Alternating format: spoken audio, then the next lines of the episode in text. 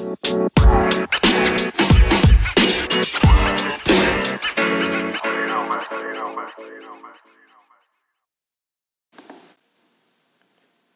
compañeros, soy Víctor Salinas, fisioterapeuta y director de Innova, Instituto de Salud y Deporte. Bienvenidos a un nuevo episodio de Innova Fisio Podcast, de la evidencia a la práctica clínica.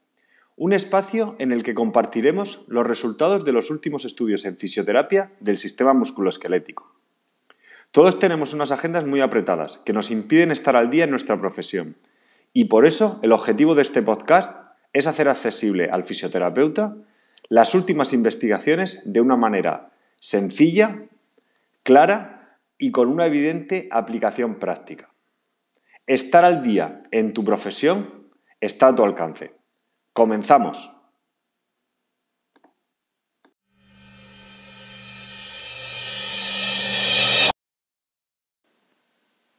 Este episodio resumirá un artículo sobre el uso del blood flow restriction o restricción del flujo sanguíneo en las propiedades mecánicas del tendón de Aquiles, publicado en 2009 en la revista Physiology por Sendent y colaboradores.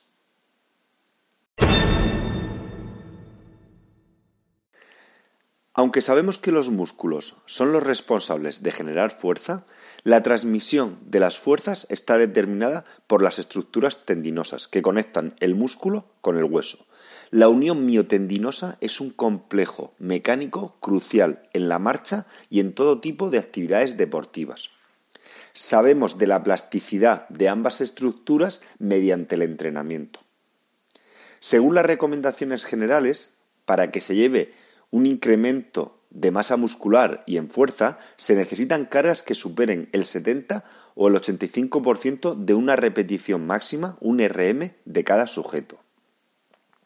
Para que se produzca una adaptación y cambios morfológicos en las estructuras tendinosas, se sugiere que debe haber un estrés mecánico o una tensión mayor del 4% en dichas estructuras. Se ha evidenciado que cargas superiores al 70% de un RM son necesarias para promover respuestas óptimas mecánicas, tanto de rigidez o stiffness como de formación del propio material tendinoso. El Blood Flow Restriction o la restricción de flujo sanguíneo es una técnica relativamente novedosa que implica la realización del ejercicio al mismo tiempo que se realiza una oclusión parcial del flujo sanguíneo se está utilizando tanto en trabajos de fuerza como en resistencia, así como en la rehabilitación de numerosas patologías. Los ejercicios de fuerza de baja intensidad, entre un 20 y un 40% de un RM, más el uso del BFR, han inducido ganancias sustanciales tanto de volumen muscular como ganancias de fuerza comparables con las adaptaciones que se han producido habitualmente en los entrenamientos de altas cargas. No obstante, la literatura en relación al uso del BFR para modificar las propiedades del tendón es muy escasa.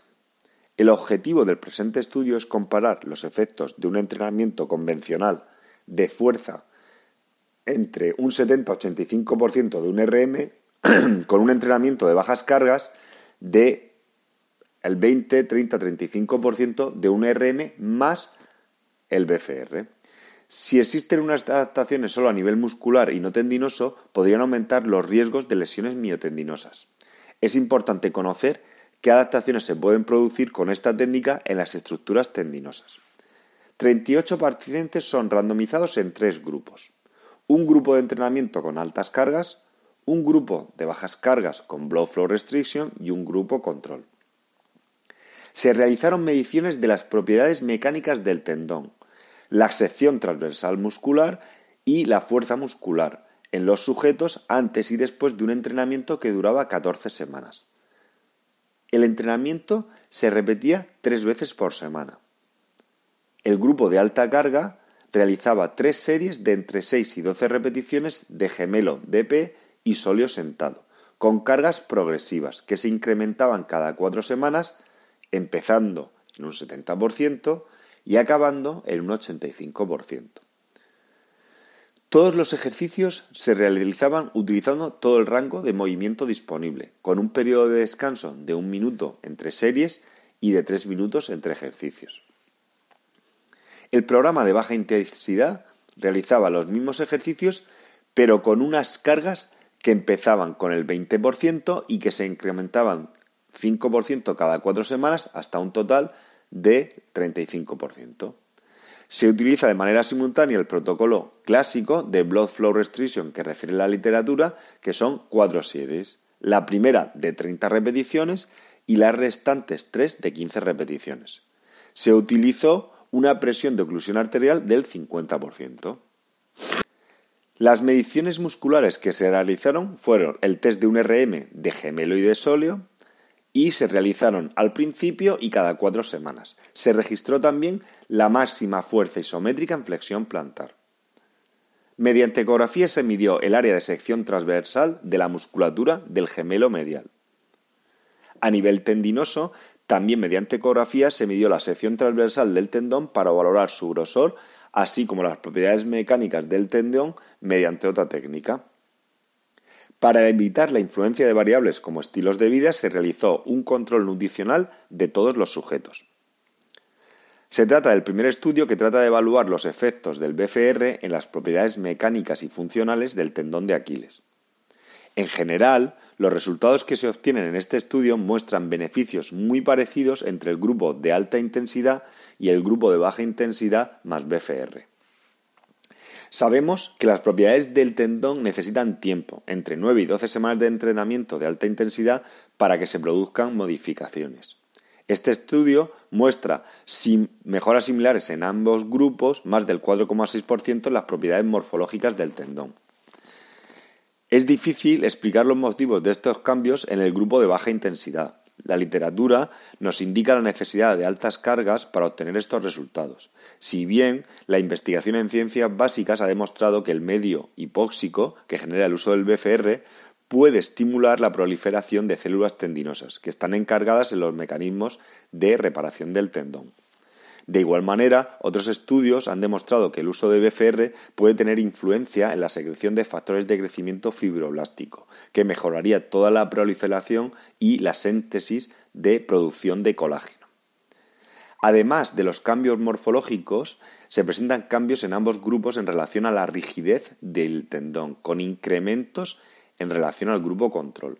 Estos resultados son sorprendentes, porque es la primera vez que cargas inferiores a un 70% pueden producir adaptaciones en la rigidez del tendón. Se ha sugerido en numerosas publicaciones que para que haya adaptaciones en el tendón deben utilizarse intensidades que generen una tensión mayor del 4%. Probablemente hayan otros factores que influencian las adaptaciones mecánicas del tendón, como podría ser el número de ciclos y de trabajo y el trabajo en hipoxia que pudiese influenciar esto como parece indicar este estudio. A nivel muscular, las ganancias de sección transversal muscular son similares entre el grupo de altas cargas y el grupo de bajas cargas con BFR y son ligeramente superiores al de otros estudios, probablemente por la longitud de esta intervención. Resulta sorprendente que estos resultados difieran de lo que nos dice la literatura del entrenamiento de fuerza de alta intensidad tiene ganancias superiores al entrenamiento de baja intensidad más el blood flow restriction. Los resultados de este estudio son muy esperanzadores en el entrenamiento de personas mayores, así como personas con patologías, y de igual manera en deportistas sanos que puedan periodizar sesiones de altas cargas con sesiones de bajas cargas y disminuir la fatiga, evitando así lesiones. Si te ha gustado el podcast, suscríbete en la app o plataforma que utilices normalmente para escuchar tus podcasts, iTunes, iBox, Spotify o cualquier otra. Te agradezco dejes una review, una valoración o un comentario con tu opinión. Cualquier crítica constructiva, sugerencia o idea para mejorar será bienvenida. Un saludo.